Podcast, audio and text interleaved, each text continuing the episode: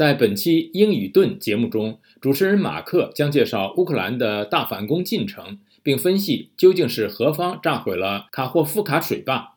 此外，有报道称澳大利亚可能向乌克兰提供四十一架 F/A 十八战斗机。马克也将对此款战斗机的特性与战斗力进行详尽解析。马克，首先呢是关于乌克兰对俄罗斯的反攻，就说呢，俄罗斯事实上数天以前已经意识到乌克兰的反攻开始了。那俄罗斯方面有怎样的观察呢？俄罗斯国防部六月四号说，俄军呢监测到了乌克兰军队的第二十三机械化旅和第三十一机械化旅，在包括南顿涅茨克方向的前线五个地区发动了大规模的攻势。乌克兰国防部也呼吁民众不要过度讨论乌军即将展开的反攻，以防止重要的情报外泄，反而帮助了敌军。乌克兰国防部在社交媒体电报平台上发布视频，表示所有的作战计划都需要保密，展开反攻行动时也不会昭告天下。美国国防部的官员对媒体表示，乌军取得的战果比预期的要好。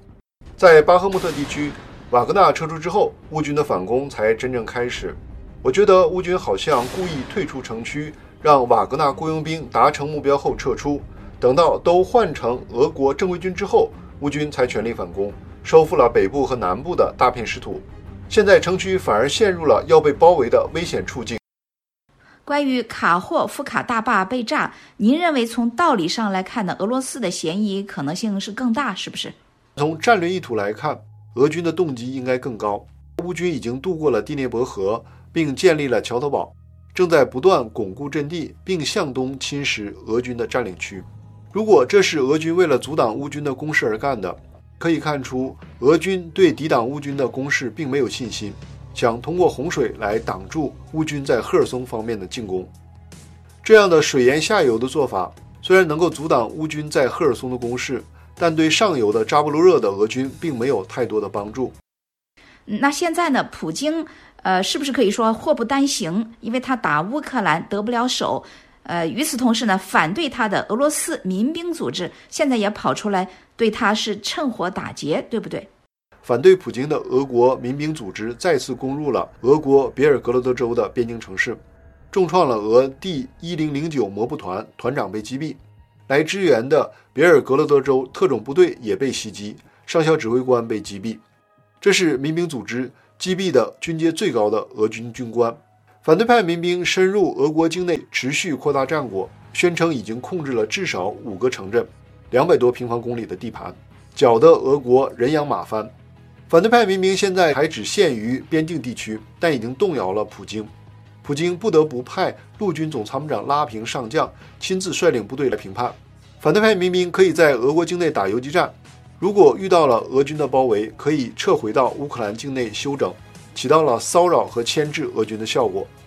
最后呢，关于美国和澳大利亚打算给乌克兰输送退役的 F/A 十八大黄蜂战斗机，那这批武器有怎样的威力呢？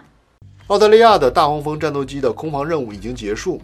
目前这些大黄蜂战机如果不运往乌克兰的话，他们将面临报废、拆解，或者是出售给美国私人军训航空公司。大黄蜂战机是在1970年代由并入波音的麦克特拉道格拉斯公司研发制造的，属于多用途航空母舰舰载机，使用两台机翼的 F404 涡扇发动机，最大速度1.8马赫，最大飞行距离大约3300公里，拥有九个挂弹点。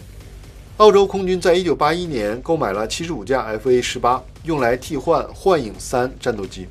澳洲的大黄蜂战机属于最早期的 AB 型。但在一九九九年开始，经历了大黄蜂的升级计划，已经升级到类似于 FA 十八 CD 的水准。战斗机更换了任务电脑、导航系统和无线电装置，换装了 AN/APG 七三雷达。虽然不是最新型的主动相控阵雷达，但它的地面搜索分辨性能非常突出。澳洲的大黄蜂战机能够发射 AM 幺二零中程空对空导弹、先进短程空对空导弹 AS-2AAM。增程型的联合直接攻击弹药 JDAM-12、AGM-158 联合空对地远距攻击导弹增程型号，也能够发射鱼叉反舰导弹。因为大黄蜂战机是舰载机，起落架结实，可以短场起降，对于乌克兰不太好的机场条件有更好的适应性。大黄蜂的对机攻击能力也比 F 十六更强，而且是双发战斗机，可靠性和安全性也会更好。乌克兰获得这些战机，将让乌克兰空军如虎添翼。